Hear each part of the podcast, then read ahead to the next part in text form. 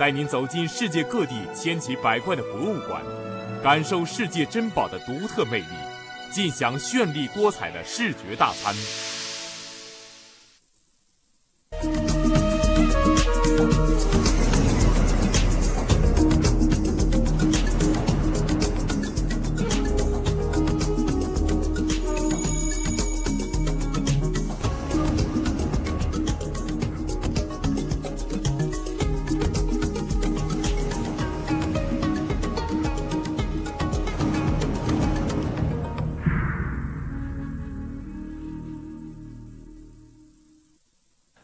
观众朋友您好，欢迎您收看我们的系列节目《爱上博物馆》，我是白桦。今天呢，为您播出《帝国铁骑》的第四集。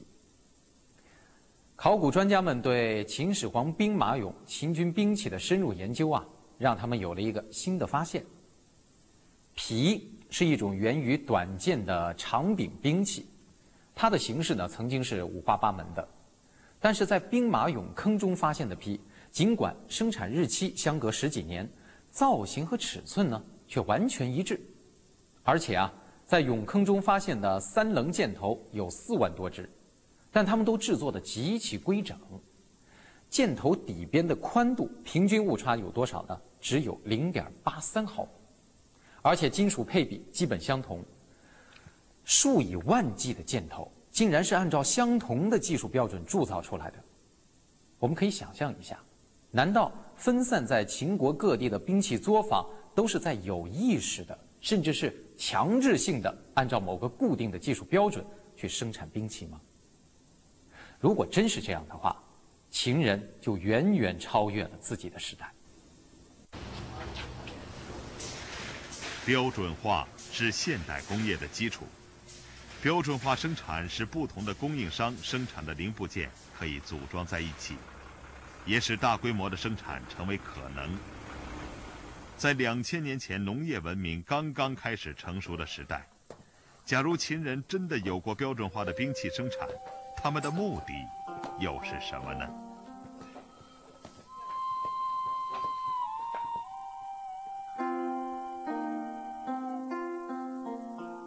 秦军使用的弩机，由于制作的十分标准，它的部件应该是可以互换的。在战场上，秦军士兵可以把损坏的弩机中仍旧完好的部件重新拼装使用。秦军的其他兵器虽然也可以互换，但对于大多数古代兵器来说，互换性要求的精确度并不很高。专家推测，秦人的标准化应该还有更重要的目的。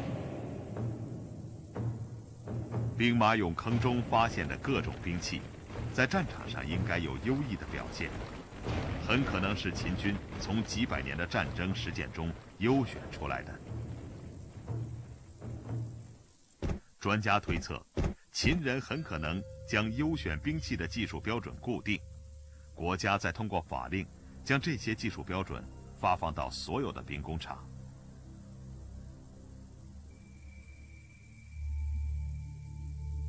尽管按今天的工业标准看，这些兵器的标准化仍旧是比较粗糙和初步的，但是在两千多年前，秦人执着于统一标准，肯定是为了保证所有秦军战士使用的都是当时最优秀的兵器。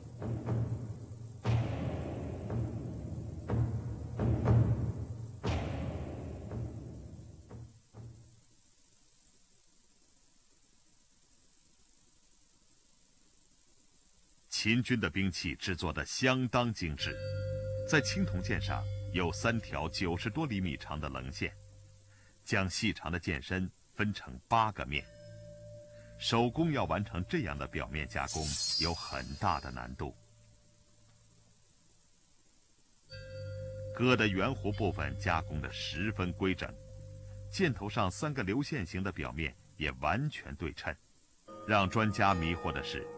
某些天才的工匠制造出几件这样的兵器是可能的，但实际情况是，兵马俑坑中几万件兵器几乎都是同样的质量。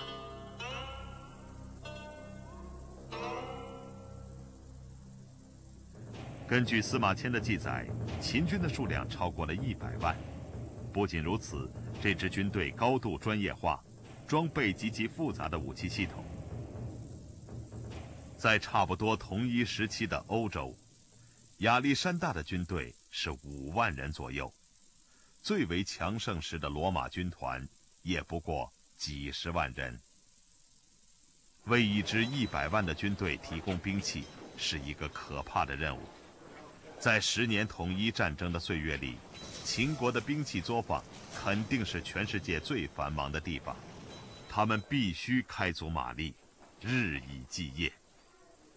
问题在于，怎样才能既保证标准，又大批量生产呢？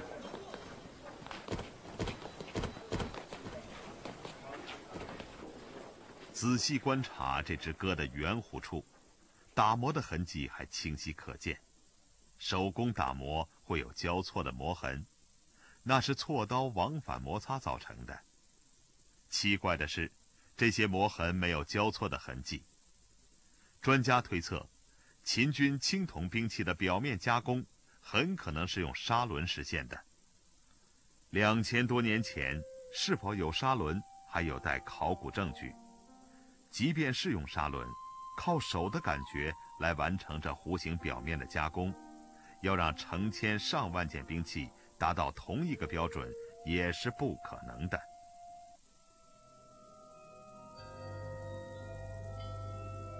在兵马俑坑中的兵器上面刻着一些文字，这些文字和今天的汉字很相像。研究人员发现，他们大多是人名，其中出现字数最多的一个人是相邦吕不韦。《吕氏春秋》是秦国最重要的一本历史文献，它的编撰者就是吕不韦。吕不韦是当时秦国的丞相，相当于今天的国家总理。《吕氏春秋》上说：“物乐功名”，意思是器物的制造者要把自己的名字刻在上面。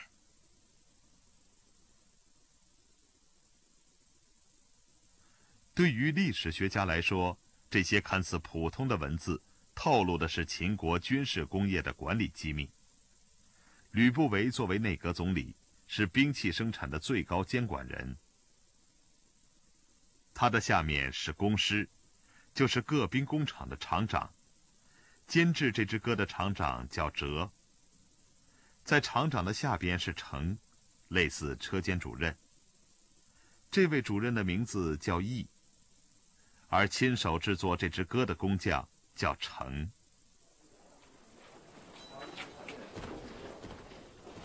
专家由此推断，秦国的军工管理制度分为四级，从相邦、工师、程，到一个个工匠，层层负责。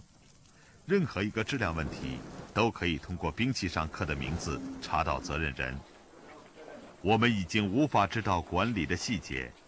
但秦国的法律对失职者的惩罚是非常严酷的，这就是物乐功名的用意。说物类功名，就上面刻上你的名字，一考其成，看你做的质量的好坏意思。如有不当，你做的不好的话呢，啊，以刑其罪，以究其情，他要罚你，要追查一下你为什么做不好。透过这些冰冷的青铜铭文，我们或许还能看到那个遥远年代中一些普通人的命运。这个叫哲的人做了好多年兵工厂的厂长，哲每天都要检查兵器生产，他得向丞相吕不韦负责。如果兵器质量有问题，按照秦国的法律，厂长首先遭受处罚。为了自己和一家老小，他必须尽职尽责。